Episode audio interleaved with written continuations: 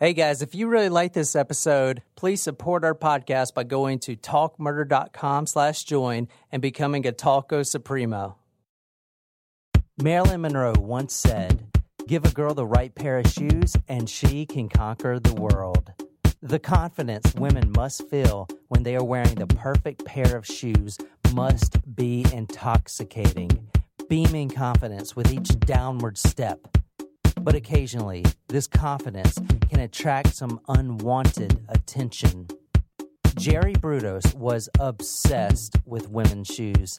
And as you'll hear in this story, he would stop at nothing, and I mean nothing, to get his hands on the perfect pair.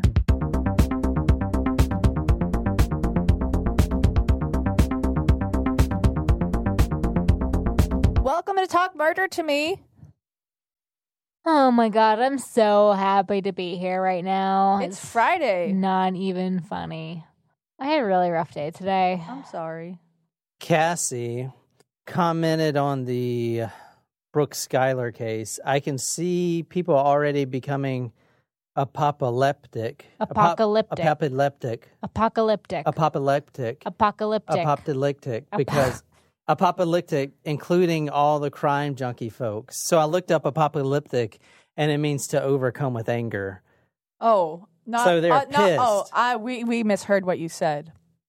So they're pissed because they don't know the details because they don't do any damn research. I know. Kudos to you, John. I mean, we had so many people reach out to us after this verdict came through. It was like, did you see what happened? Because it was Team John.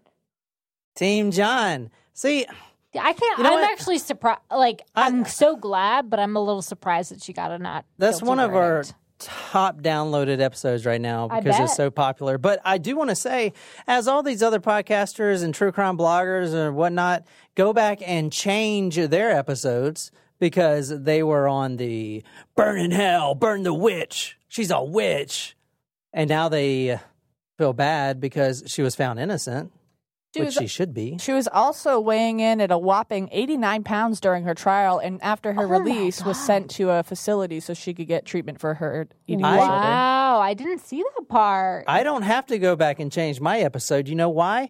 Because I did my mother shitting research. And yeah, at first when I started the episode, I was like, burn this witch. Oh my God. But then you do 20, 40, 50 minutes of research and you're like, wow, she's getting railroaded hard.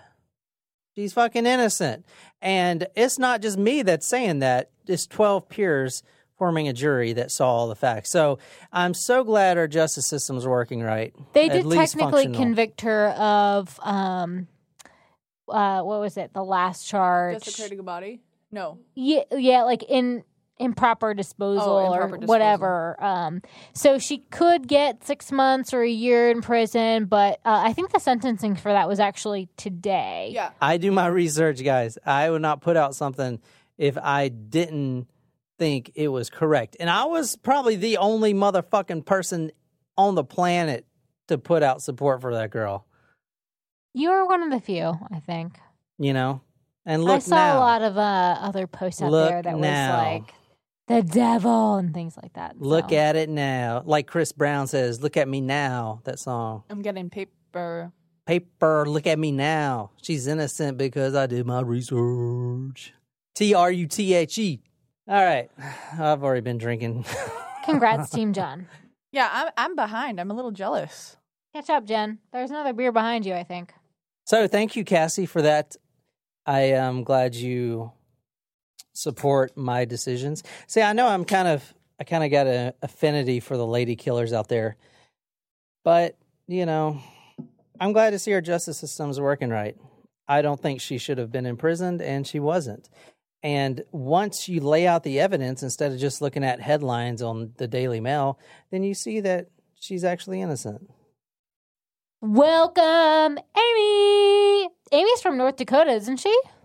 Amy, North Dakota. The killer tonight is from South Dakota. Oh shit! I should. Well, he's, well it oh! doesn't take place in South Dakota. We're not starting the story in South Dakota, so don't even guess that one. South Dakota. But hey, Amy, you you're the ones with that big monument, right?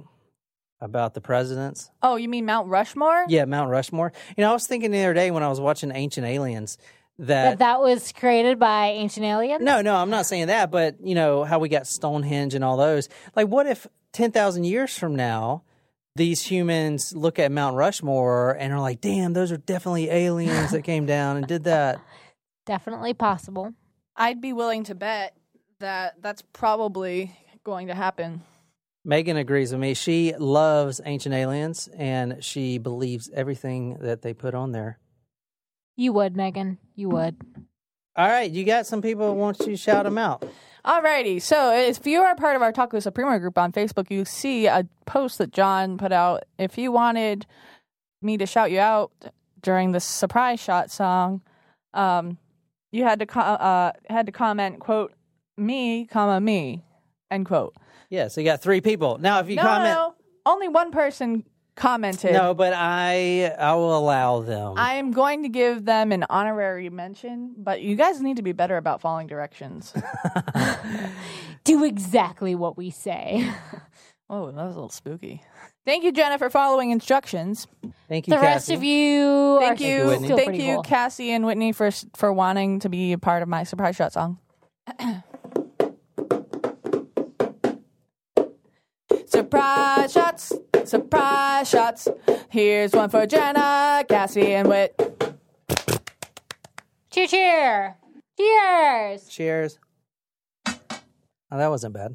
I'm not sure if we've done this one before or not. Rum? Yes, Vanilla.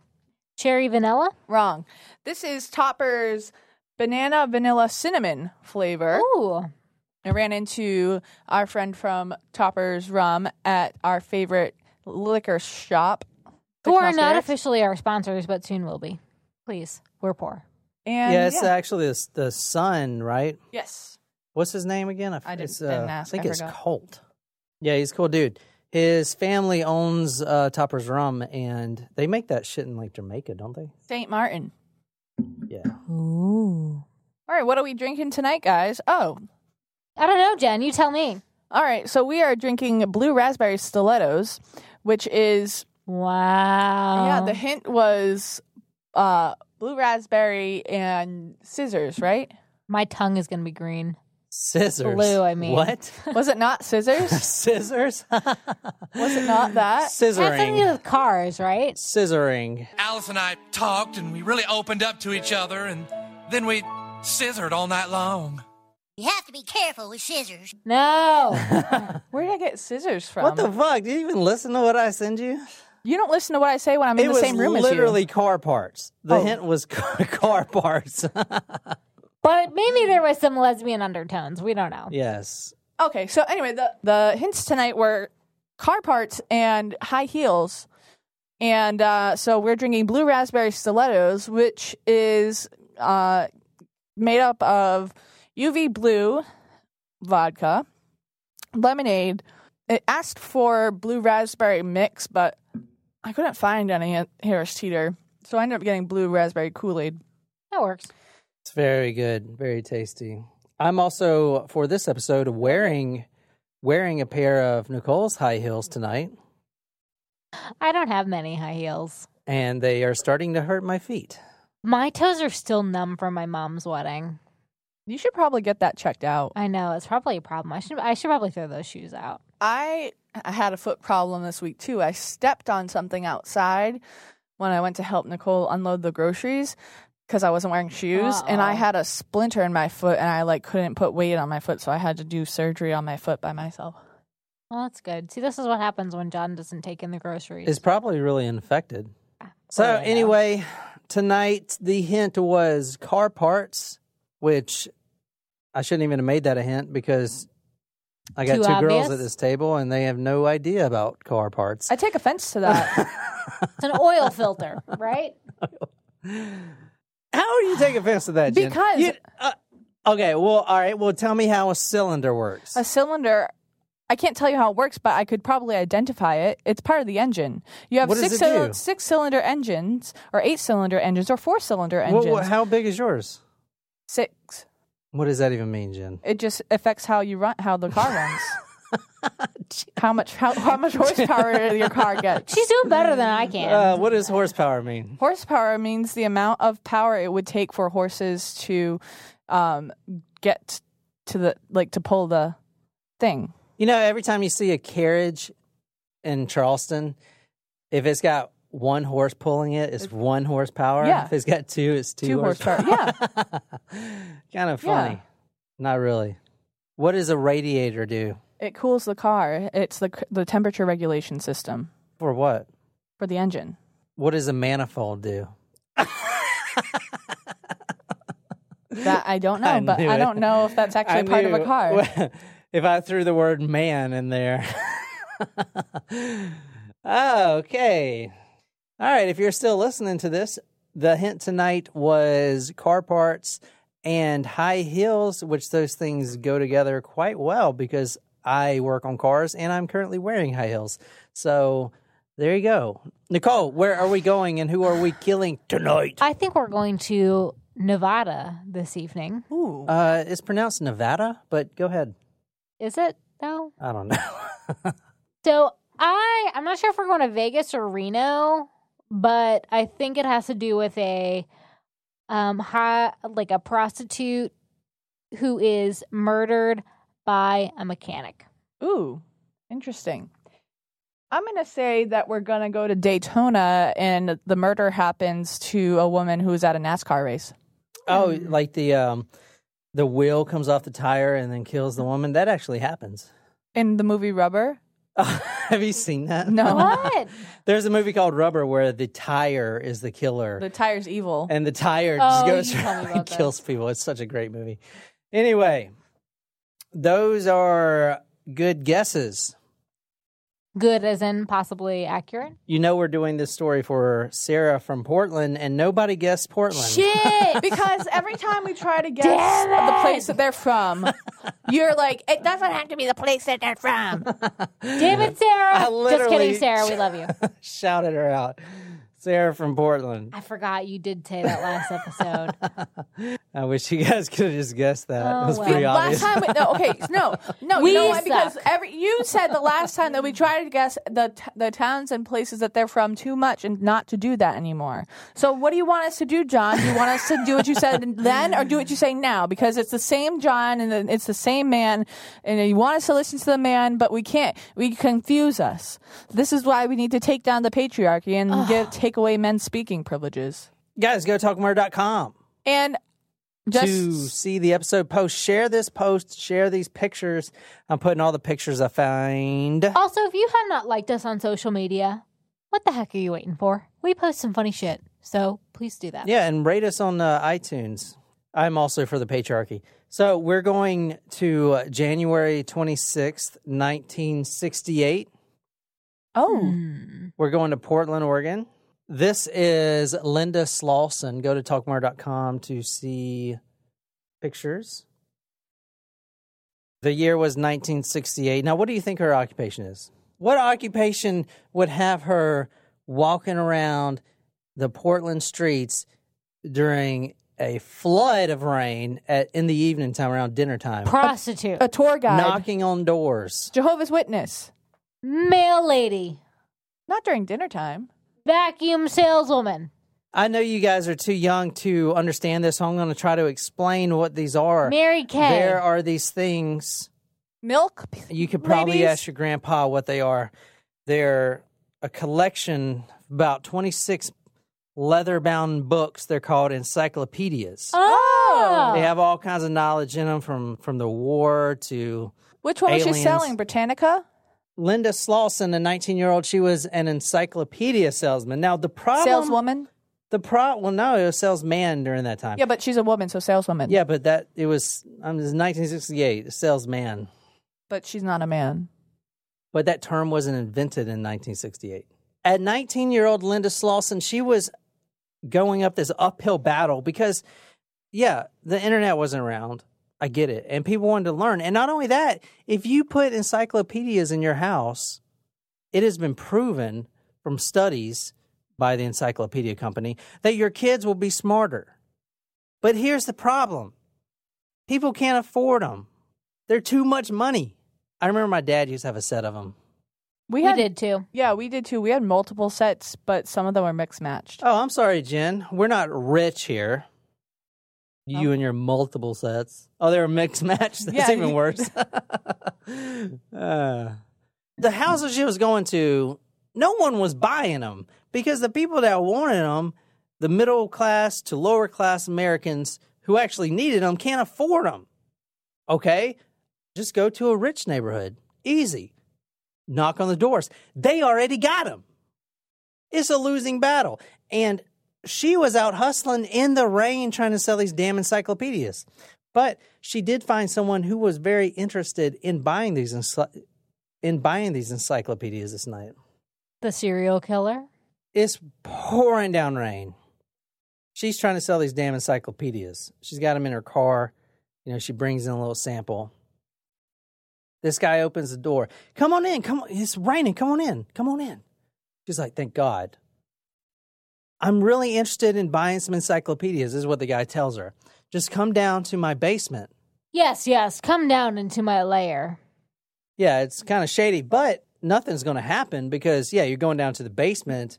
What's he going to do with his wife, his son, and daughter upstairs? I mean, down in the basement, you could still hear the footprints on top, you know, because they're walking. Where there's a dungeon and a secret trap door. Well, there's a, they're walking. The wife is walking. You can hear it. So she's fine. So she's just sitting down there. Until she's not fine. And it's kind of sad. I was thinking about this. Her last words were most likely somewhere in her rehearsed pitch of these encyclopedias, Oh no. which is kind of fucked if you think about it. She was talking about uh, your kids will grow up smarter and all this stuff. And then that was it. Her, I mean, her, just like that, her life is over. Before she knew it, the man that invited her in saying that he was really interested in buying these encyclopedias for his kids, for his young daughter and his young son who were upstairs, takes a two by four, which is a board, Hmm. and hits her on the back of the head with it. The guy that we're talking about tonight actually testified when he was interrogated. He he admitted everything in great detail. So we're going to go ahead and read that. The detective's talking to this guy and he asked her about her clothes. What kind of clothes was she wearing? Well, she had on a blue brassiere, a slip, which I had to look up what a slip was. Something you wear under your dress so you can't see your panty lines. Yeah, I, I got a bunch of weird results when I looked that up, but we'll go with that. Um, a girdle, which I thought it was something to cook eggs with. you put eggs That's on the girdle. griddle. oh, put some eggs on the girdle. A girdle is like the Helps to keep your shape. I've been learning a lot tonight. Makes you suck in your fat. yeah. All right, so she she had a blue brassiere, a slip, and a girdle, and also red panties. Now he remembers everything she wore because he liked it a lot. Because he took her clothes off. Clearly. This is the first victim. Usually I don't start at the first victim, but this episode, you know, we're starting at the first victim because you can really see the progression. Now, this is what he said She had a blue brassiere, slip, and girdle, and red panties. I dressed her and undressed her like she was a big doll. I tried on some other things from my private collection.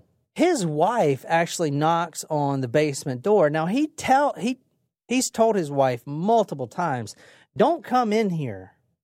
Which was a problem because the freezer was in the basement. Mm. And you know, she's got to cook dinner. And so what he would tell her is, you just tell me what you want to cook and I'll bring it out of the freezer for you and I'll hand it to you. But that doesn't really work sometimes because sometimes she just wants to stand there, open the freezer and get ideas about what to make. But she knocks on the basement door and interrupts this whole thing. He goes upstairs and he's and he says, "Here's five dollars. Take yourself and the kids to McDonald's or wherever, get a hamburger, but make sure you eat it there." And she was protesting. It's raining outside. Would you want me driving this rain? Slide over the road with your kids? Just go. Give me a hamburger. Eat there. And then when you come back with my hamburger, just knock on the what should you know, you knock on the floor with your foot because she's upstairs. So Right, if you bang on the, the floor, he, he'll know that you're home. Right. So she, at this time in the marriage, which we'll get to, she was just like, whatever, dude, give me the money. I'll take my McDonald's fries. You know what I'm Yeah. saying? He's a strange dude anyway. So she really didn't think anything of it. I couldn't keep her there. There was my mother and my wife, and they would have found out. So early in the morning, about 2 a.m., I loaded her into the car and took her to a bridge over the Willamette, it's the river there. I took the jack out of the car so it would look like I had a flat, and I threw her over. Now, one thing about this girl, her body was never found. Oof. Okay. This man killed four women that we know of. Serial killer. Okay. In- Yes. In, a year period, 68 to 69, killed four. This was the first. Her body was never found. If they did find it, they would find that she only has one foot. Because Oh no. when he gets to the bridge, it's 2 a.m. To dump her body. Shit. She doesn't have anything I could keep. Fuck, I got a hacksaw in the in the damn trunk. I'm just gonna saw her foot off. He saws her left foot off. And the reason he cuts the left foot off is because he's right handed. That's what he says. That's his like logic behind that. And for about a month later, the foot was in his freezer, and every once in a while he'll pull the foot out and put and try different shoes on it, different high heels and stilettos, and then he would oh. masturbate with the foot. Okay, so he's got a oh. foot fetish. That's a little bit, it's definitely a foot fetish. a fetish. little bit further than a foot fetish. Well, I'm just like, Yeah. if it was any old serial killer, they might take a necklace or a lock of hair. You know what I mean? Like, it doesn't have to be a fucking foot. That's a large memento. Well, it depends on how foot her, how big her foot was. Well, that's just a lot of commitment to a memento. It's not like you can store it away in a little box. Like, you got to keep that shit in the freezer, otherwise it's going to Yeah. stank like John Wayne Gacy's crawl space. So I I mentioned on the Facebook group, uh, you know, you guys thought John Wayne Gacy was sick. Yeah, what, he was. What I just told you was nothing. All right, this guy is a legit Excellent. sicko, and it's it's actually really hard reading reading the book. Now tonight, Does this person have a three name moniker? they all got three name monikers.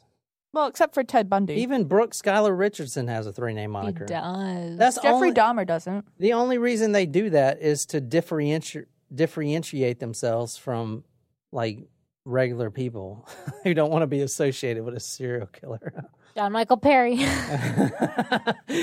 yeah, I give myself a three name moniker. Did you guys know that you can get married at Taco Bell for six hundred dollars? I saw that on Facebook actually. Tonight we are reading an Ann Rule book. You know how much I love Ann Rule. She I is do. the best crime writer out there. Was Well, she's yeah, she's dead now. Um, the book is called Lust Killer. Tonight we are talking about someone with a fetish, and that fetish is high heels. And it is Mr. Jerry Brudos. Now he was on Mindhunter, the new season for you guys. Has a, I mean, not the real guy, obviously, but he is known as the Lust Killer and the Shoe Fetish Slayer. Ooh. Now he is dead. Now he died of uh, liver cancer, which we're going to get into. But that's him. This is him as when he was killing people. That's what he looks like, Creepy. and that's his mind hunter character. So he had an obsession with women, and he was married with kids. He was married. He has a daughter, Megan, and a son, okay. And they were young when all this happened. And he had a wife. Actually, much like Edmund Kemper, what was the one thing you can tell me about Edmund Kemper right now? He, He hates his Mother. mother. Yeah. So does this guy. He has a visceral, that's a badass word right there. Yes. A visceral hate for his mother, and for good reason. But that transferred into a pure hatred of women in general. But the one thing about this guy is he actually really loved his wife, adored his wife. He was born and raised South Dakota, January 31st, 1939. He had one brother named Larry. This is so we're talking about Jerry Brudos. He has a brother named Larry. Now his real name is Jerome. So don't get it twisted. Jerome. You, why don't you read this quote, Nicole? This will really give the episode some spark. Go ahead and read this. Jerome Brudos is the personification of cold, deliberate evil, said Benton County, Oregon District Attorney David Logan. And I'm glad he's not living anymore. He was like a two headed snake or a chicken with five legs. Why God created that type of creature, I have no idea. I didn't know there were chickens with five legs. This whole goings on is when the wife is in the house. So she actually gets tried for being an accessory to all these murders we're going to talk about. And she was found not guilty. sad. Okay, that's But you got to understand, she she wasn't a battered wife. In fact, he loved her to death. He was just a really fucking strange dude. Jerry Brudos was born in South Dakota January 31st, 1931 or 1939. He had one brother, Larry, older brother. Now, here's where the mother comes into play. The mother wanted a daughter and instead had Jerry. The mother didn't even try to hide it. She just didn't care about him. You know what I'm saying? Mm. She showered his other brother, Larry, the older brother, with all kinds of gifts and loves. And in fact, when Jerry got out of the military, because he was honorably discharged because he had some psychological problems, he came back to live with mom. And Larry is in his old room. And Jerry, the guy we're talking about, is out in the shed. Is out in this cold ass shed because his mom, is, his mom doesn't care about him at all. The financials in the house growing up was, you know, we're ending on the Great Depression here. His dad was a farmer. He also worked little jobs in town. He wasn't a very good farmer. They struggled. Okay. They weren't poor, poor, but there were some nights they didn't eat. Was he abused by his mother, or was it more just emotional? His dad didn't really abuse him or was an alcoholic or anything, but his mother berated him. Not abuse like beating the shit out of him. Verbal abuse, and it was bad too. When Jerry Brudos was five years old, he was at a local junkyard and he saw something at the junkyard that would change his life forever, would make a permanent Shoes. impact on his life.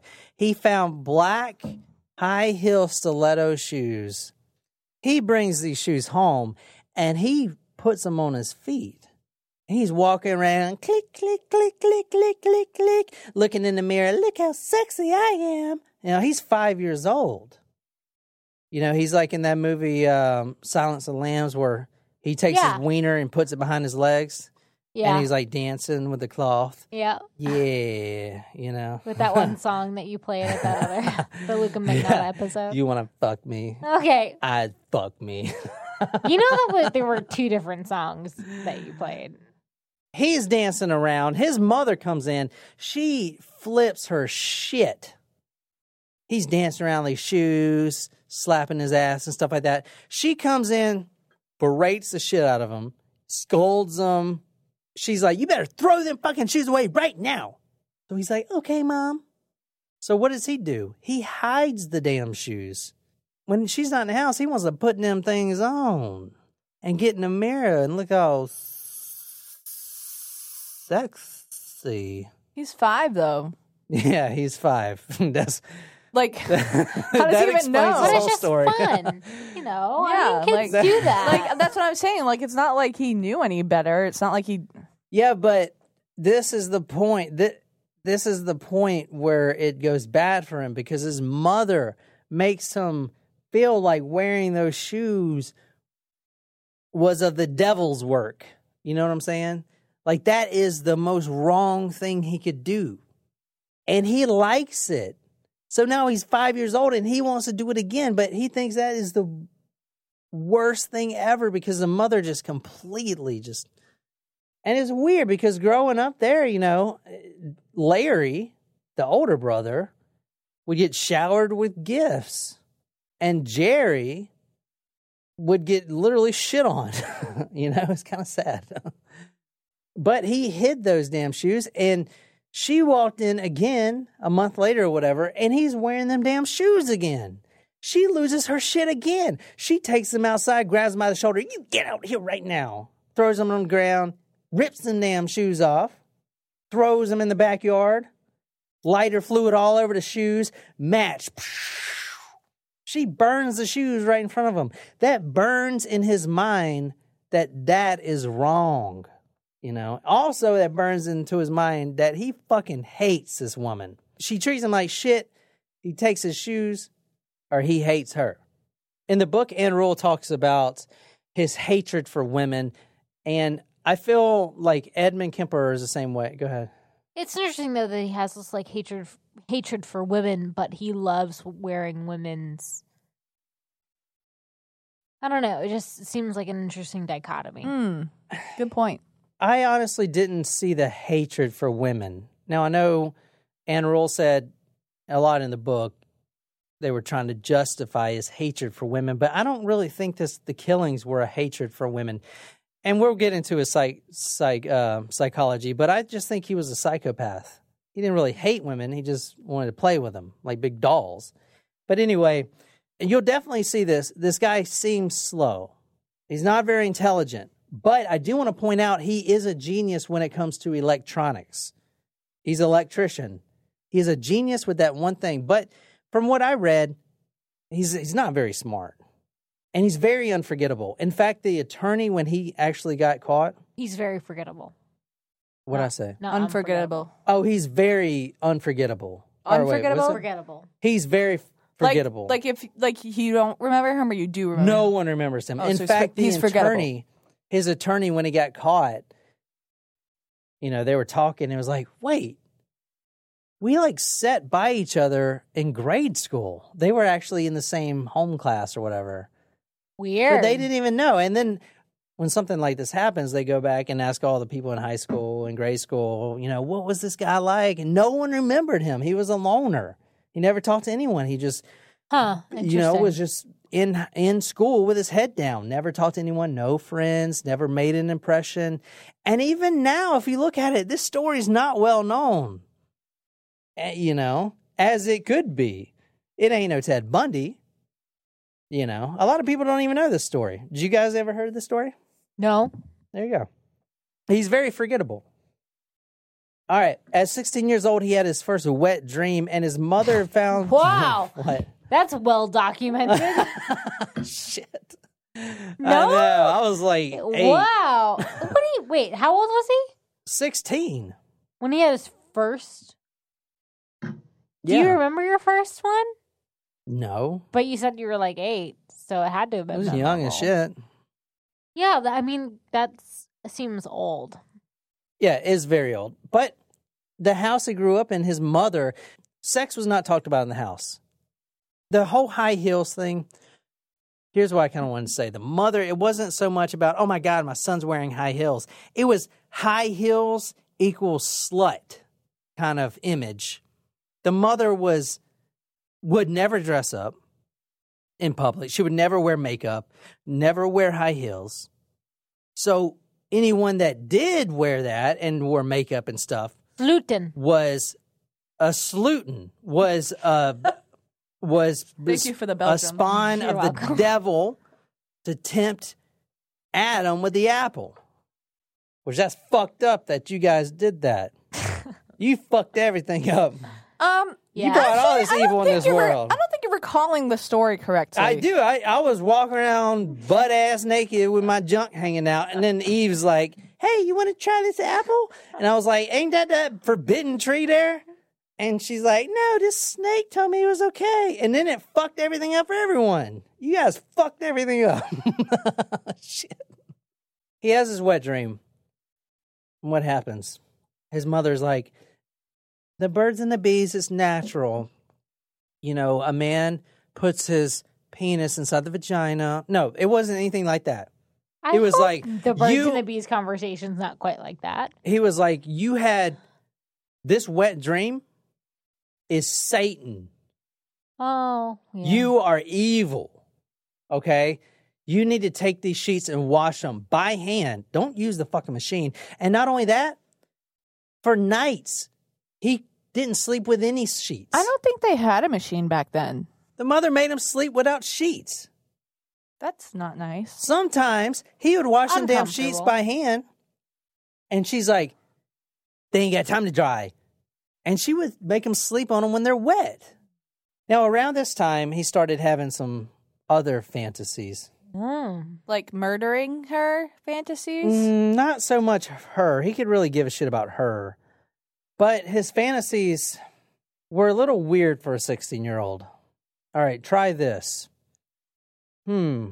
I wish I could dig a hidden tunnel in the side of a hill and I could drag girls there in this hidden tunnel and just play with them like dolls. That's troubling. That's very troubling. A little strange. A little strange. Here, there you go.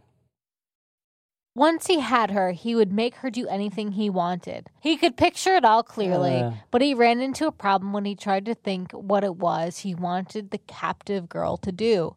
He still didn't know enough about sex to focus on intercourse on what intercourse was, and he certainly didn't understand rape. He only knew that the thought of a captive woman begging for mercy excited him. He was 16 at the time. And think about it.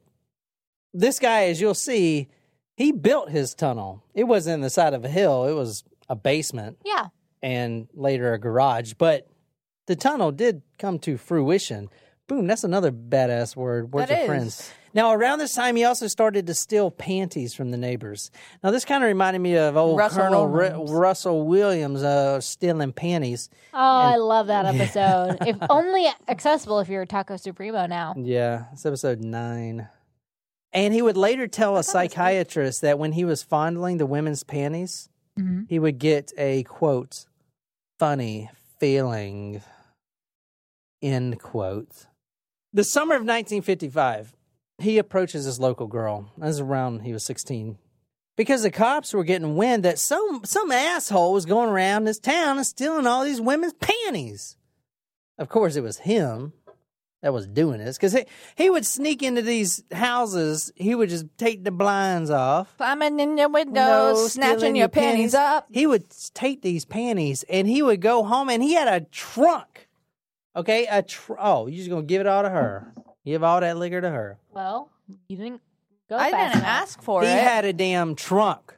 You know, a trunk, Yeah. and in the trunk was like panties and brassieres and griddles and all kinds of shit. girdles. when you say griddle, I always think of McGriddles. I know. Oh my god, I Gri- love girdles some and- McGriddles. No, I want pizza and, tonight. and Oh, slits. I was gonna say Taco Bell. oh yeah, or Taco Bell. I'll slips. do that too. slips and girdles and panties and brassieres. Oh and- my. I'm just saying all these words. I have no idea what they are. Did they have Spanx back then? Because No. those are also amazing. All right, he goes to this girl's house. This Only local the girl. ones that have pee holes in them, though. Those are oh, the best. those are clutch. Remember, this guy is living on a farm. Remember that Mm, because his dad's a farmer. right. All these Is he like not in the picture though?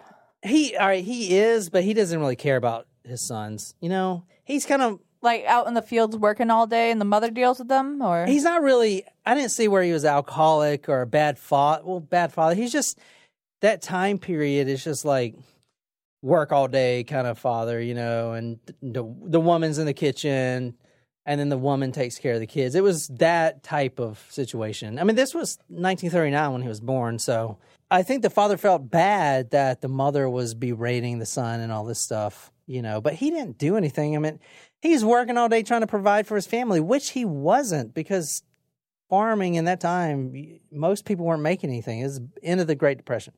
He goes to this local girl because she had her panties stolen. So did all the other local girls. And the police were actually out looking for this panty raider.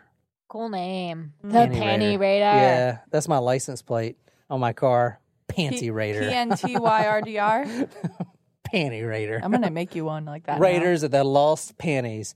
So he goes up to her, knocks on the door. I know what happened to your panties. And she's like, What? How would you take them? He's like, No, just listen to me. I'm undercover right now. The cops have me on their roster to pretend that I'm a civilian and try to scope out and try to find the panty raider. I'm actually part of the cops. And I need you to come down to my barn where I actually got your panties back from the guy who stole them. And I need to, you know, ask you some questions. This is for the police thing because the police are using me as like their undercover guy. And it worked. She actually comes down to the barn. Come, she comes down to the farm. Now, parents aren't home at the time. This is fucking crazy. If you want to know Jerry Brudos in a nutshell, this is the only story you need. So he leaves, goes back to his farm, goes in the house. She comes, knocks on the door. She comes inside. He's like, wait a minute, I'll be right back. He walks out of the room. Not even three minutes later, a man, obviously, obviously him, comes back with a mask and says, Come with me to the barn. And he has a, a knife. He's like, I'm going to cut you. Like a I was, luchador thinking, mask? I was thinking of a Halloween mask. oh, I was thinking like a luchador wrestling I, mask. I think it is a luchador. It's like a ski mask kind of shit. But well, it's, luchador mask and ski mask are different. yeah, it's a luchador What's a mask. luchador mask? Like the wrestling guys, Yeah. the Mexican Oh, oh, wrestlers, Yeah, yeah, like yeah. He's Nacho wearing a- Libre. he's all right. So he- he walks in with a luchador mask with a knife. That was obviously the same asshole. Okay, coming to me with the barn. I got this knife and I'll cut you. She goes into the barn, and he tells her to strip. And then he pulls out a camera, one of those little at the time those just not disposable, I guess you know, old camera with the old rolls in it Uh huh. makes her take a bunch of photos, all kinds of seductive photos, for about an hour. As soon as he finished the roll, he walks out, says, Stay right here. Don't you fucking move, or I'll cut you. Jerry Brudos walks back in without a mask. And this is what he said Hey, are you okay? This is his oh exact God, quotes. I can't. I'm cringing. I I was out in the barn and someone and somebody came along. I couldn't see who it was, and he locked me in there. What? I just managed to break out. Did you see anyone around here? it's like what the fuck? Bro. It's like you, dude. Wow. He he tried, and she. I didn't she- believe it. No, she didn't believe it. I mean, it was obvious, dude. I mean, this dude, he's very tall, kind of pudgy. Like, there's no one that locked him in the there's barn. no change. It was fucking really no weird. change in clothes other than the mask. Yeah. She she said she kind of went along with it. Like, okay, no, I didn't see anyone. Can you just take me home? So she goes to the police and smart. is like, this dude is fucked up. Think about it. I mean, you he leaves, comes in with a mask, do what I say, and then he walks out and a minute later he comes back in. That's like in a fucking cartoon. yeah, it's strange Holy that he's like not making shit. that mental connection. No, it's so fucking weird. So that story right there really sums up this guy. This is what she tells the police. Later, his victim told police, I knew who it was all the time. I wasn't fooled by that mask and his phony story about being locked in the barn, but I was afraid of him. I was scared if I told he would find out and he would kill me. Nothing happened.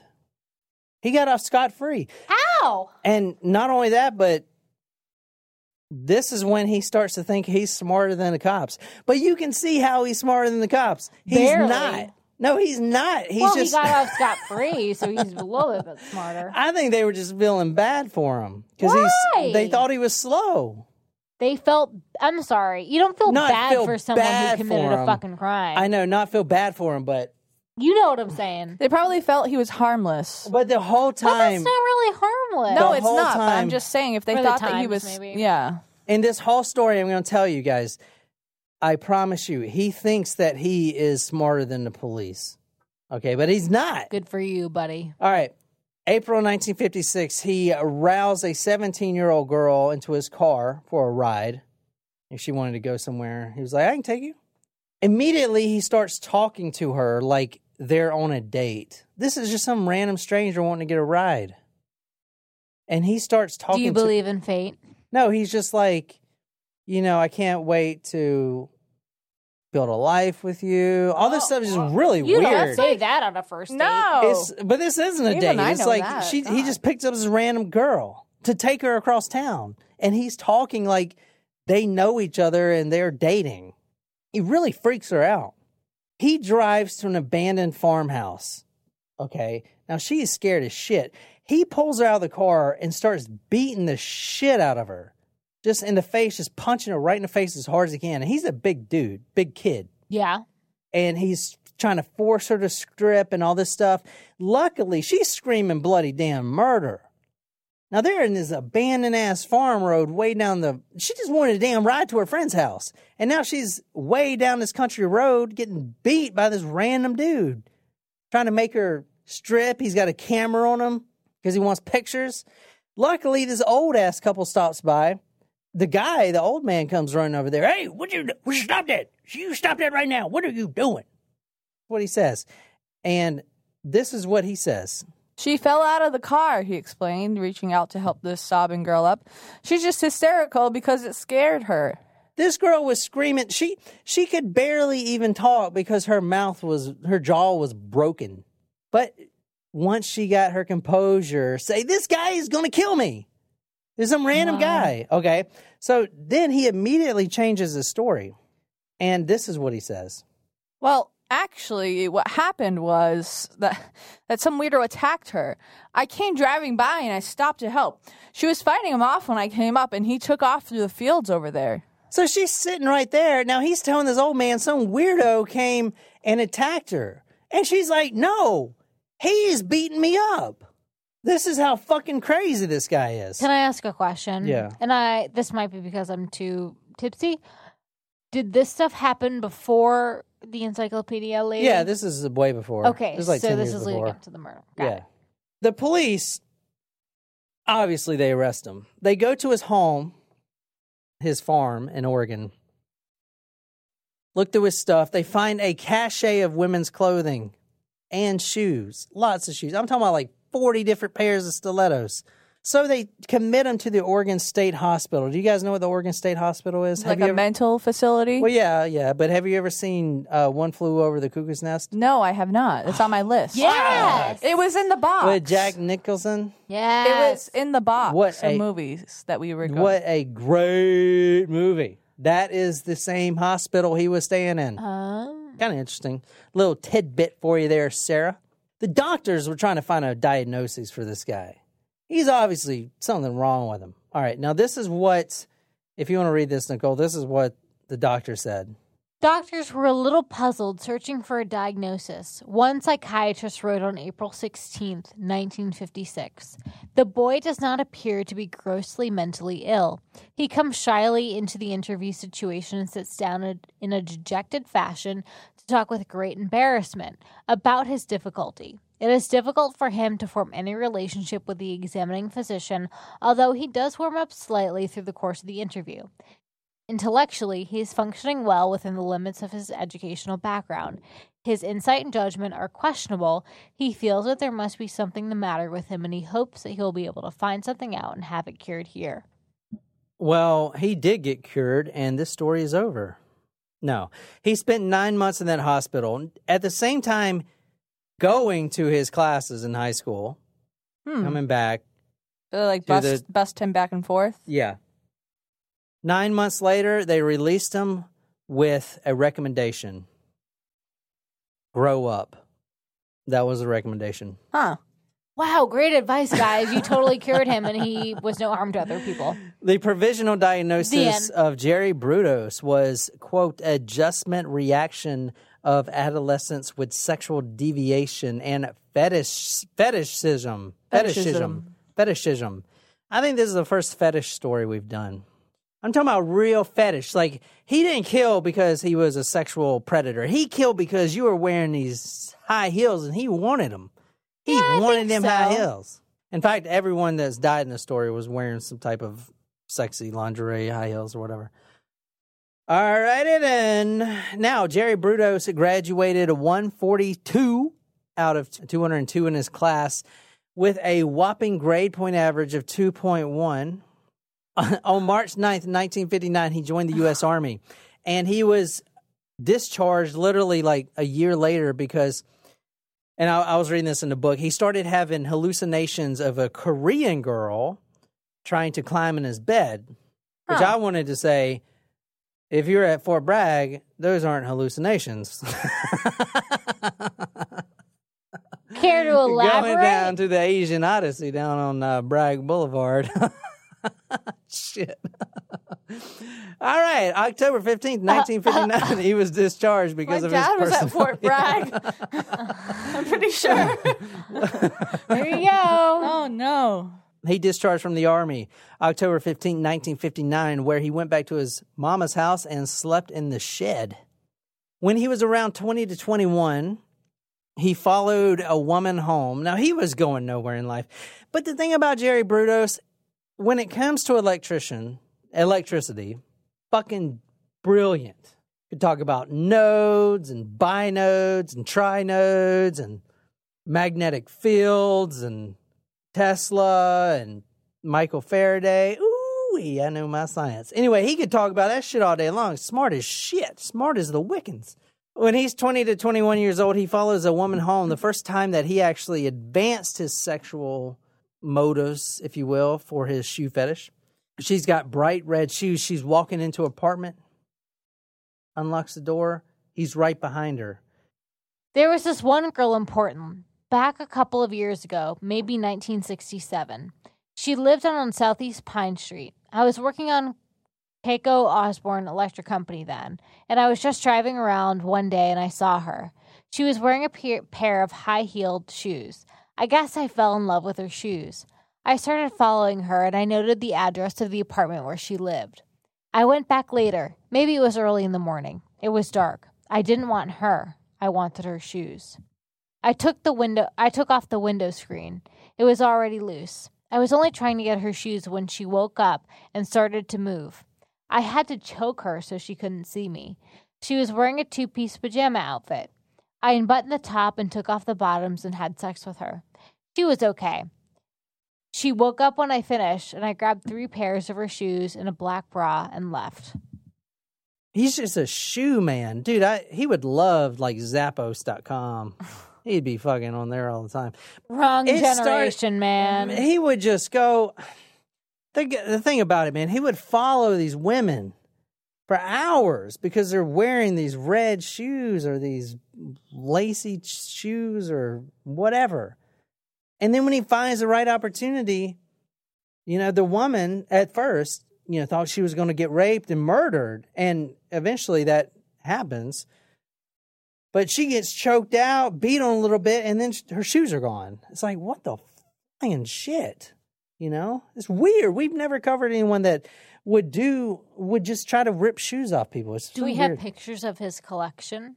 Um, there's very few pictures out there, but I'm putting them all on talkmurder.com. That is talkmurder.com. I do have a picture of Mr. Jerry Brudos in his garb laying on the bed. Yes. he looks he looks a lot like Louis C.K. so if you want to see Louis C.K. in like undergarments and griddles, and you gotta fucking talk- Girdles. girdles. He gets his degree in electronics. also, and- no, I don't want to see Louis C.K. like that. He gets a full degree in electronics, and actually, he's got a first class FCC license, which means he could work with any TV, with any radio station on the planet. That is one of those titles that only the highest up get, the best of the best. You got to be best of the best. But the thing about Jerry Brudos is he can never hold a damn job, probably because he's fucking weird as shit. Yeah, he's brilliant when it comes to electronics, but he's fucking weird. One employer of his recalls, quote, but he also recalls him as the most brilliant electronically oriented mind I've ever seen. There wasn't anything he didn't know about electricity and circuitry. The next victim we're talking about is Karen Sprinker, an 18 year old. She was abducted in broad daylight at an apartment store May 1968. Was she in the shoe department? He liked her outfit. She was at the mall. He approached her with a gun. Now, the gun wasn't even real at the time, but she thought it was. He took her back to his garage.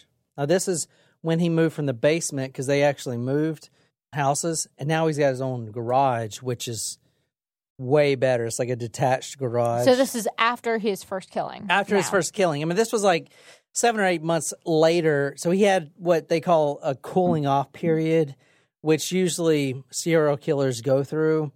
They kill once and then they take a few months off or whatever, however long they need. But then it always accelerates. They'll kill another and then the cooling off period will get quicker and quicker and quicker. This is some advice that I pulled from the book that just want to throw out there. There's a lot of victims here that resisted Jerry Brudos because he he went up in broad daylight and tried to abduct these women. And you're going to hear one story where this woman screamed bloody fucking murder, bit his thumb and everything else, and she got away. So here's some advice that I pulled from the book. This is from the detective that was on the case. So many female victims made the mistake of thinking that reason can temper madness. The odds are always better if a woman screams and kicks and draws attention in a public place. This is from the detective now. This is very important. You guys listen to this. For females, you Oh, listen I'm listening. Mm-hmm.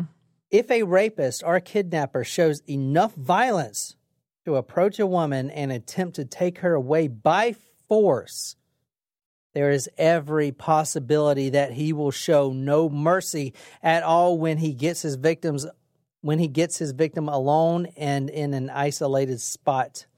Captivity and torture are the thrust of his aberration. Pity and compassion have no place in the makeup of a sexual criminal. So, if this ever happens to you in public, it's very important, in public means you're at a mall, in a parking lot, you scream bloody fucking murder. There's two things that could happen to your favor. One, someone could hear you and come to your aid. Two, you'd freak the guy out and he'd run, which happened a lot in this case. Now, I'm not saying every killer has the same thought processes, but in every case where this, the victim refused to go, and there was even a 12 year old that he tried to kidnap, she refused to go, screaming bloody murder, ran. He leaves. Some advice I'm throwing out there, you know, take it or leave it. Okay, so this was the second victim. Forces her into her his car, brings her back to his garage. Now his family's home. Now I do want to point out this one thing is very important. His wife at the time, he's getting weirder and weirder and weirder, How so? And his wife is getting more detached. They're not having sex.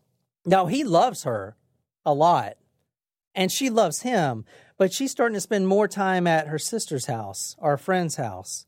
He's getting more time alone. Uh huh. Which is making him get weirder. Exactly. This is all happening at the same time. He takes Karen back to the house and in the garage makes her strip, starts taking pictures of her, stuff like that. Now she's freaked out. And at the time, his family's in the house. His wife and his two kids are in the house while Karen's there in the garage. Okay, quote from Jerry Brudos. I tied her hands and back of her and told her I had to do that to keep her from going away. She said that wasn't necessary, but I couldn't trust her. Then I put a rope around her neck. I had attached it to a come along. Do y'all know what a come along is? Like a leash? No, it's um all right, Pull so it's like a hoist. So he's got a garage that he works on cars. You know, he does cars and stuff like that. And the hoist is used to lift up engines. So it's basically like a pulley system that's attached to the ceiling. Oh. And you you can pull down the Oh, like in um, Grease Lightning. you pull down the other side of it and whatever like that car engine that's attached to the other rope will rise up in the air so it'd be suspended so you can work on the engine in in the air does that make sense you know what i'm saying it's yeah, like I a pulley system Yeah. But are the engine still in the car? no like atta- you- no it's detached Okay. I gave the come along about three more pulls and it lifted her off the ground. She kicked a little and she died. Immediately, this is around dinner time. This girl just gets abducted from the mall. And in her mind, she's like, because this is why I read the advice earlier. In her mind, she's thinking the best way to get out of this is to do whatever he says. He says, don't scream, I don't scream. He says, come back to the garage, I come to the garage. He says, take my clothes off so we can take pictures, I do that. He says, put this noose around my neck, I do that. Eventually, she's hoisted up, hanged by her neck on this pulley system in the garage, and the family is upstairs. He's like, fuck, I got to go eat dinner. She is literally twitching around on this damn hoist, hmm. dying, being hung. He goes, eats dinner with his family, with his wife and his, you know, his son and his young daughter. He eats dinner with his family. I, Megan, you're so sweet. What'd you learn at school today? Oh my God. Oh, you drew that for me? I'll be right back, darling. I, I left something in the garage. I'll be right back. Quote, I went back out later and had sex with her. Then I cut off Never both mind. of her breasts to make plastic molds. To make could- what? Plastic molds. I couldn't get the percentage of hardener right this time either. I dressed the girl up in her own cotton panties and the green sweater and skirt that she was wearing, but I used a wide bra instead of her own. I stuffed it with paper towels so it looked all right and she wouldn't bleed all in my car. Here's what happened this girl gets abducted. The whole time she's like, this guy will let me go if I just play along with his crazy shit. She gets hoisted up literally and hung in the fucking garage. He goes up and eats dinner and talks to his daughter and his son about what they learned at school the day. He goes back outside, has sex with the dead body because she's dead.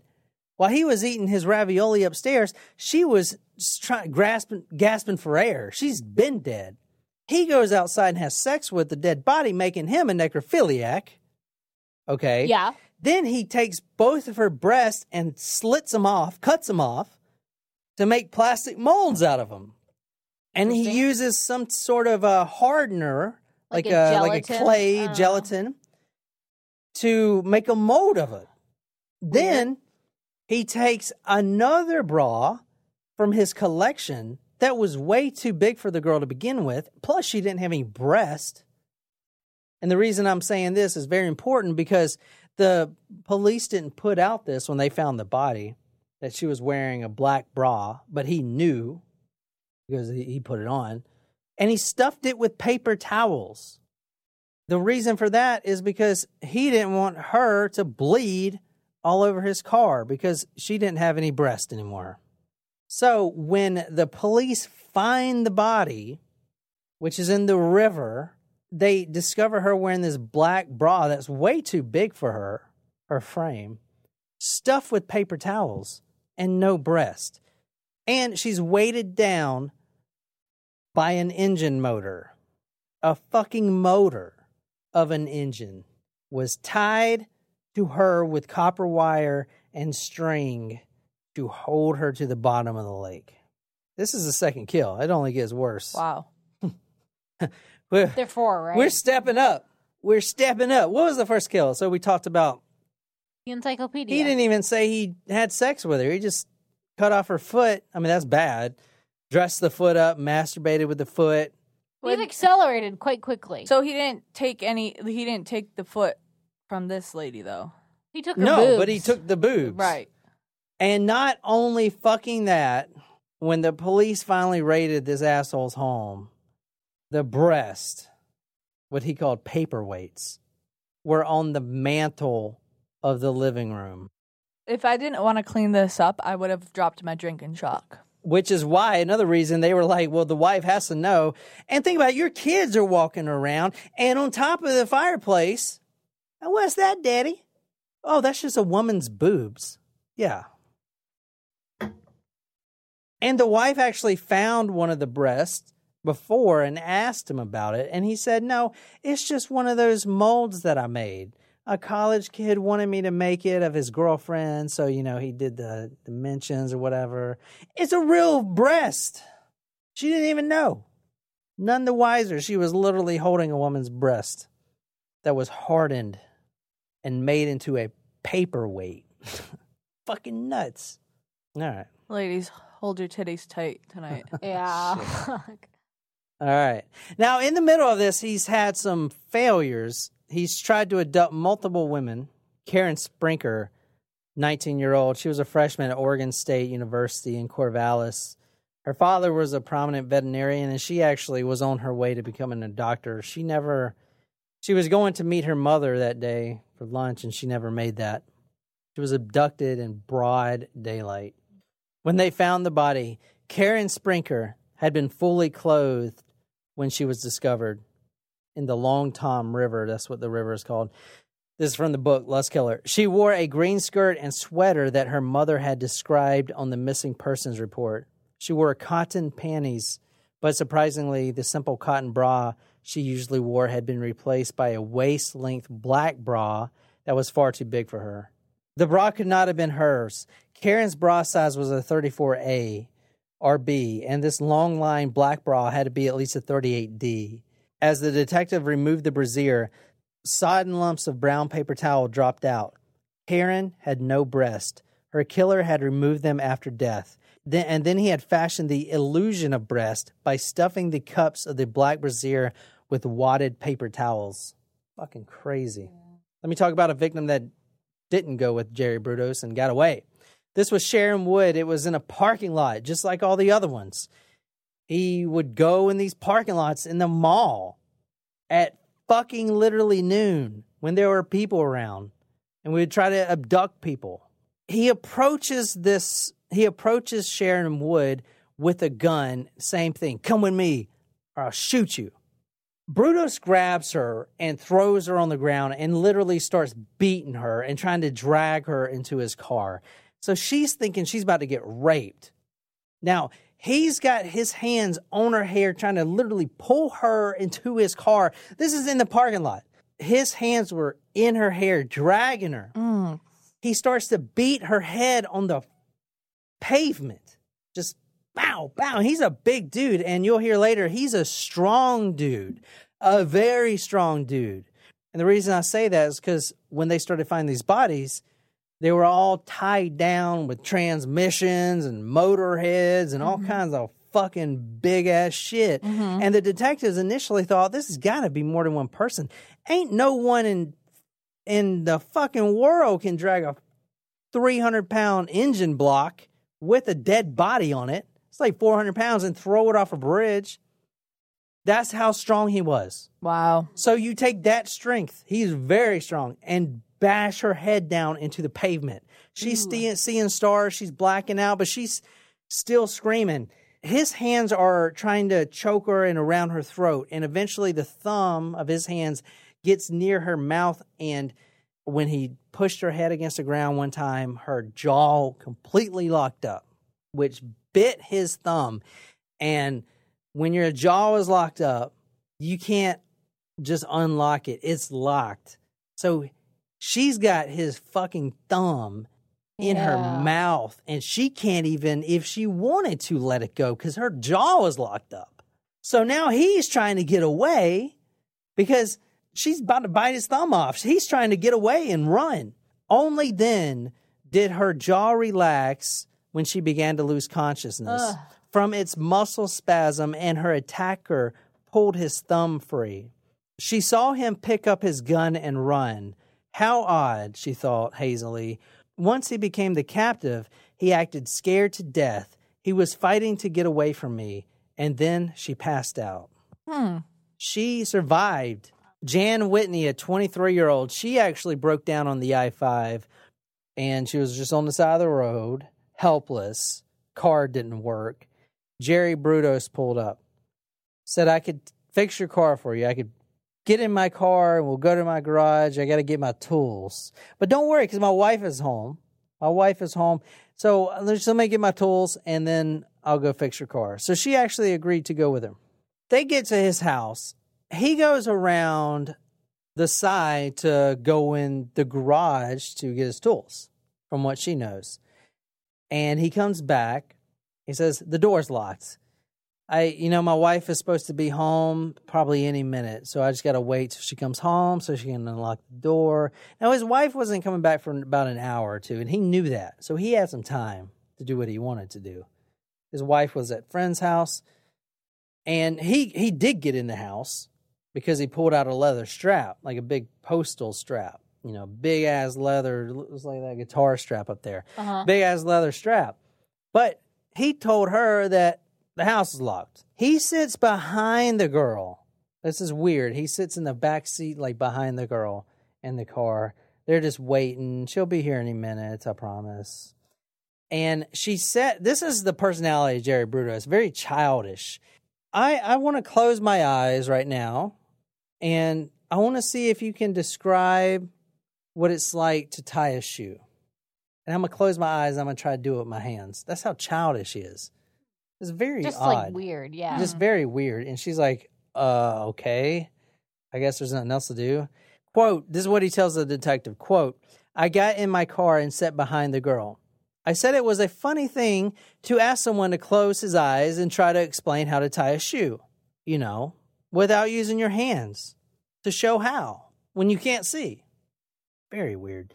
She looked at me and started using her hands, and I told her that that's not what I meant that she had to turn her head around and look towards the front and tell me what to do without moving her hands.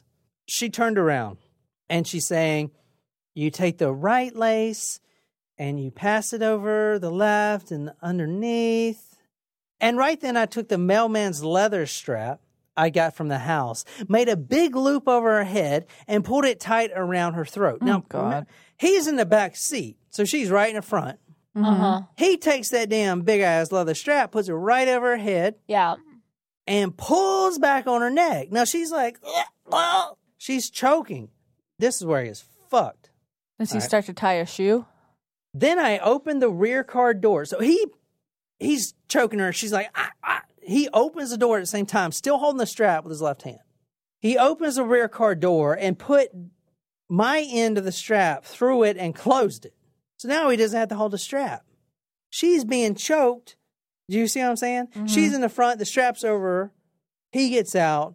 He slams the door with the strap hanging out. So now it's like hands free. She's choking to death. He doesn't have to hold the strap. Fucking really weird. She pulled back and bent backwards over the seat. The detective asked, Was she dead then? He said she didn't move. She couldn't move. I went in the house to check to be sure my wife wasn't home, and she wasn't. I went back to the car, and she was dead. I turned her around on the seat and had sex with her body from the rear. She's dead, but she's not going to be disposed of for a few days. You would like to dress her up and put some shoes on her. The detective asked, Well, what then? Because once he gets arrested, he just comes clean and just tells everything. So, what'd you do then with the body? Well, I took her into the workshop, and later I had sex with her again. I dressed her up in some of my clothes, and I took pictures of her. I have a hook in the workshop, the one, the pulley we were talking about, and I hoisted her up on the rope. The detective asked, Well, you couldn't keep her there forever. No. I left her hanging there each day, and after work, I would go out there and dress her up and then have sex with her. I was not sure what to do with her. I wanted something, something to keep. I thought I could make paperweights out of her breast. I cut off her right breast and I was going to make a plastic mold, and then I could make lead paperweights. I skinned out the breast and stretched the skin over a sawdust mound, and then I tacked the edges onto a board. I used plastic to make a mold, but it didn't work. I added too much hardener, and it didn't turn out like I wanted. Waste of a breast. Now, the crazy thing is about this murder with Jan Whitney is the body wasn't only just hanging up for a few days. He actually takes his whole fucking family, his wife, his daughter, and his son on vacation while she is hoisted up, hanging from the damn ceiling like some Silence of the Lambs shit. Yeah, I know. up. I'm li- I'm thinking about that. This reminds me of Israel Keyes. Yeah. She is hoisted up from the ceiling. He takes his whole family on family vacation. Jerry Brudos is a great dad. He's not beating his wife and ki- kids. They love him. His wife loves Yeah, him. well, she's spending a lot of time with her sister. And Well, stuff. yeah, but that's just because he's really weird. He says, You guys almost caught me with the Jan Whitney one. And when the detective's like, Why? You know, The wife and I went to Portland around Thanksgiving, and I left the girl hanging in my shop. Some guy drove out his car into my garage and left a hole in it. The police came out and they wanted to get into the garage, but it was locked. That was close. When I got home, I found their card, and so I took the girl out of the workshop and put her in a pump in the house in the backyard and covered her with a sheet of plastic. Then I called the cops, and they came and checked out my workshop. They never suspected anything, and there was this wide open hole in there. If they had shown a light in, they maybe could have seen her hanging there. when he was on family vacation, you know, it's Portland, Oregon, like snow on the ground, I imagine, cold. Rain. Some old geezer and his wife going out to Sonic to get a strawberry limeade, and he's putzing along in his old mobile, and he skids off the road and crashes right into Jerry Brudos' garage That's luck. leaving a big ass hole in the damn garage. And Jerry Brudos and his family wasn't there. And the cops came there. They get out with their flashlights and they looked into the garage. And they later say that they just saw some kids' clothing and stuff, you know, toys, uh, stuffed bear. If they would have just shown the flashlight a little bit to the right, they would have seen a hoisted body Linda Salee, the last one to get murdered. Now, you see the progression. I went from masked boy taking pictures to raping, stealing shoes, to murdering, cutting foots off, and now to hoisting up and cutting off breast. This guy ain't stopping and he's stepping up. He's escalating and they got to catch this asshole quick. You know what I'm saying? This is fucking nut. Is out of control. Linda Salee, shopping mall. He comes up to her with a fake police badge. He just bought it right at Spencer's. Spencer's Gifts right there. Bought a little police bag. She has a bunch of presents, birthday presents she bought for her boyfriend. Her, I mean, she can't even hardly get into her car because they're all in her arms. She's walking, presses the key thing. No, they didn't have those. Yeah, like that was the thing. She's walking to her car. He comes up with a damn badge. And he says, Listen, I'm not saying that it was you, but there's been some shoplifters around here. I need you to come with me down to the police station. Does that remind you of anyone? Ted Bundy. Ted Mother Shit and Bundy did the same thing. I need you to come with me to the police station. Also, John Wayne Gacy with his little fake badge. Yeah. But I'm talking about the the mall badge shoplifting Yeah. police station exactly.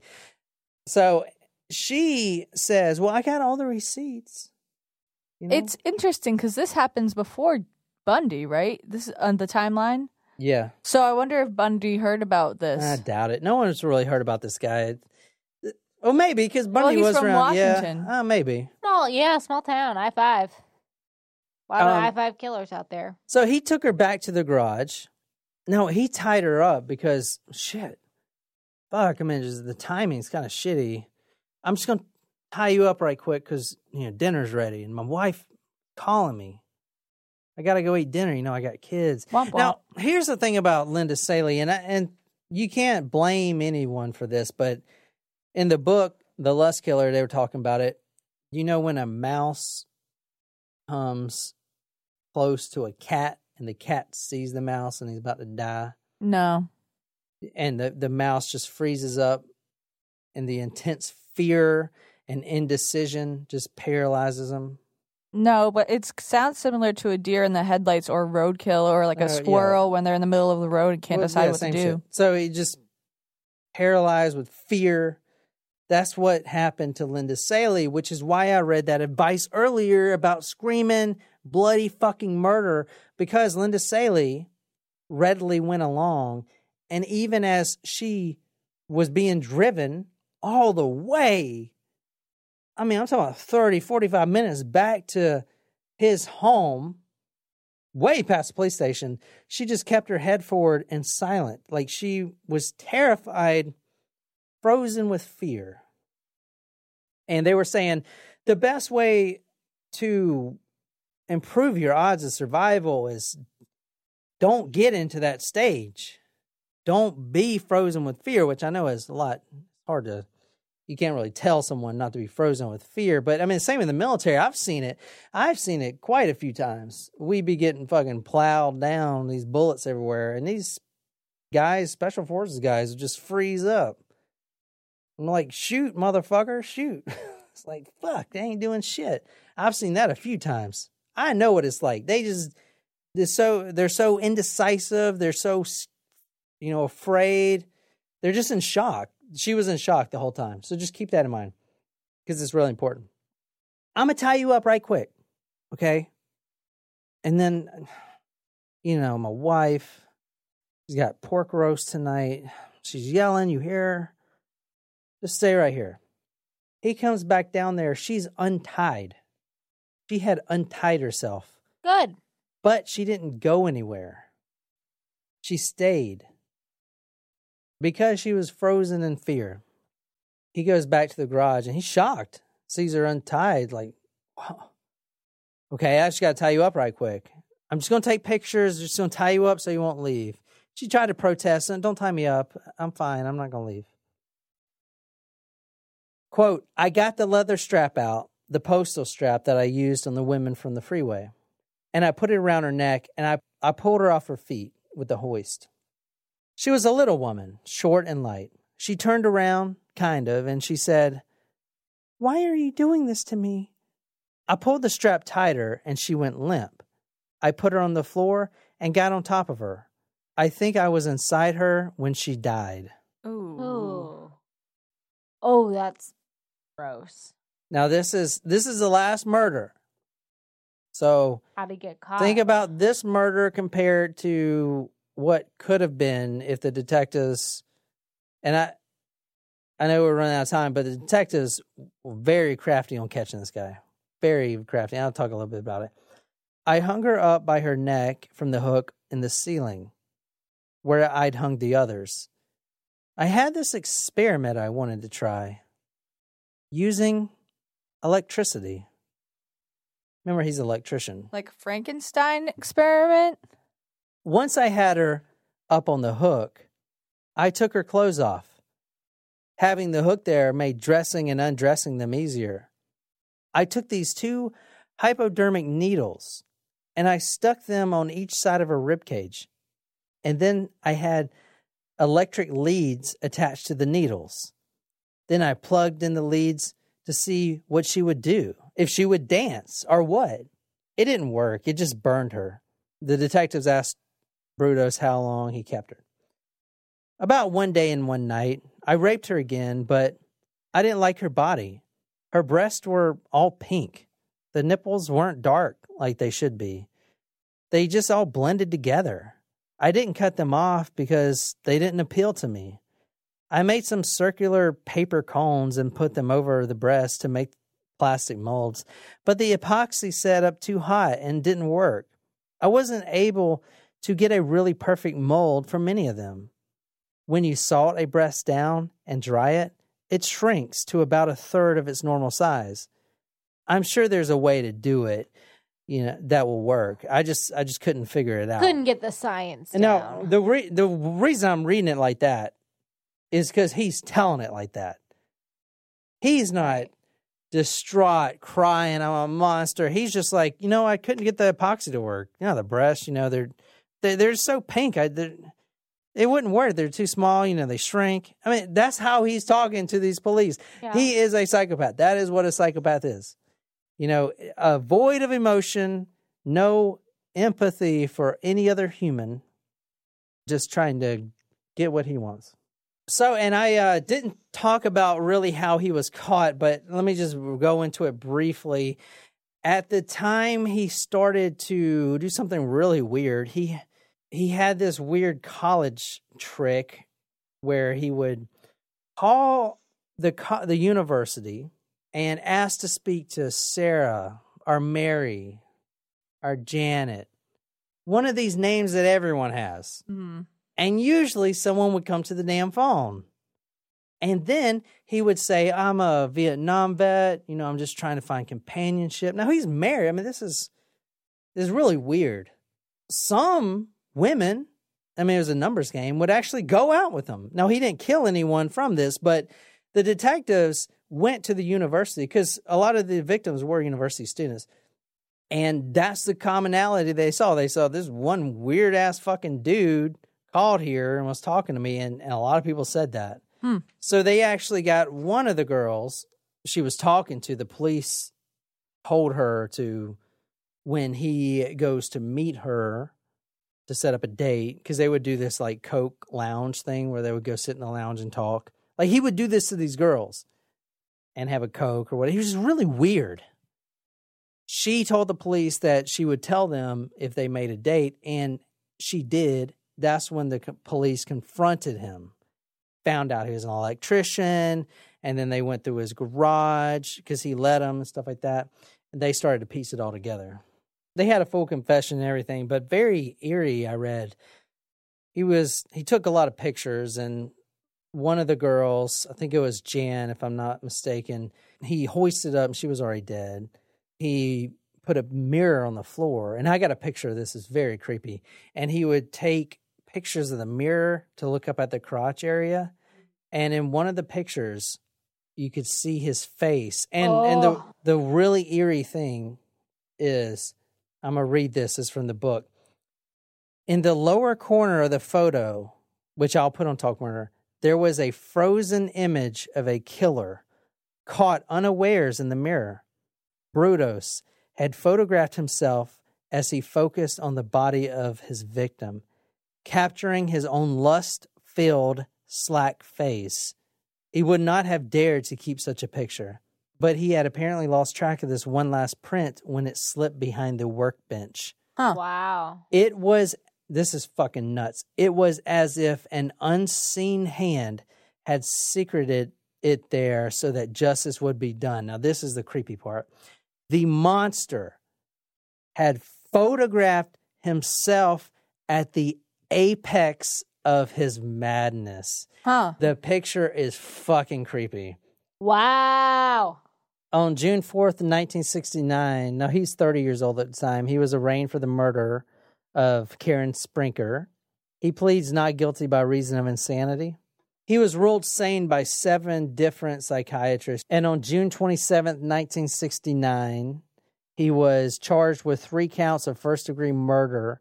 Now, he got life sentences for all of them, but with the possibility of parole. He actually What? tried to parole a lot of times until the parole board said, no more, you're not getting out, you're staying here for the rest of your life. Good. Last time he went up for parole was 1999, and he actually died in 2005, I believe, from liver cancer uh, in the Oregon State Penitentiary. Darcie was put on trial for assisting the assisting her husband, I guess, but she was ultimately found not guilty. So that's him. He basically murdered girls for their shoes and then threw them off the bridge tied to auto parts, transmissions, engine heads, all kinds of shit. He had a wife, two kids, and although she thought he was a weirdo, never put it together that he was murdering these girls, you know, and he he had thought he was smart. He thought he was he thought he was actually outsmarting the cops. And if you read the book, The Lust Killer, you'll see that. But honestly, I I, I just feel like he's just he's got a the mind of a child. He never really grew up. You could tell. Seven doctors confirmed that he knew what he was doing. He's just he's just a monster. I, I guess. Yes. Yeah, he monster. is. Yeah. All right. If you really enjoyed this episode, be sure to hit that subscribe button on whatever podcasting app you use. If you really like this episode, you can follow us on social media Facebook, Twitter, Instagram. If you're absolutely obsessed with this podcast and want to become our stalker, go to talkmurder.com slash join, become a Talker Suprema. Get a badass t-shirt, sticker, swag, a lot of love, shout it out all over the place. Tell me what story you want me to do. Our resources dedicated to you on Talk Murder to Me podcast. My name is Johnny. We're Jen and Cole. Until next time, I love you guys and good night. And I'll see you next time. Our next episode will be the live show here in Charleston. If you are in the southeastern area, we still have tickets for Asheville and Charlotte. So be sure And to, Savannah. Savannah. to grab those tickets right meow.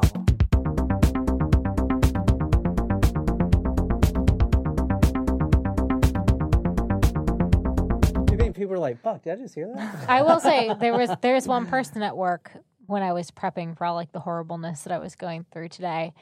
She was like, "By the way, I listened to your podcast and it is amazing." Which episode did she listen to? she was like, I'm not all caught up, but she was like listening to like some of the most recent ones, so she wants to go back and listen to them. But she's like, She's a is binger. That's you. That Like is half one thing. tears. Like we ah. get so many messages. We get all these messages from uh, fans. They're like, "I am caught up now," and we're like, "Fuck, you just listen to every one of those." Wow, you tolerated Holy us for that long, We're gonna start giving out certificates. and we and we do have for our Taco Supremos our very first episode. Remember, you remember we tried to listen to the episodes and we were driving like to Boston. I was like, I can't do this. Did we? Was I asleep during that part?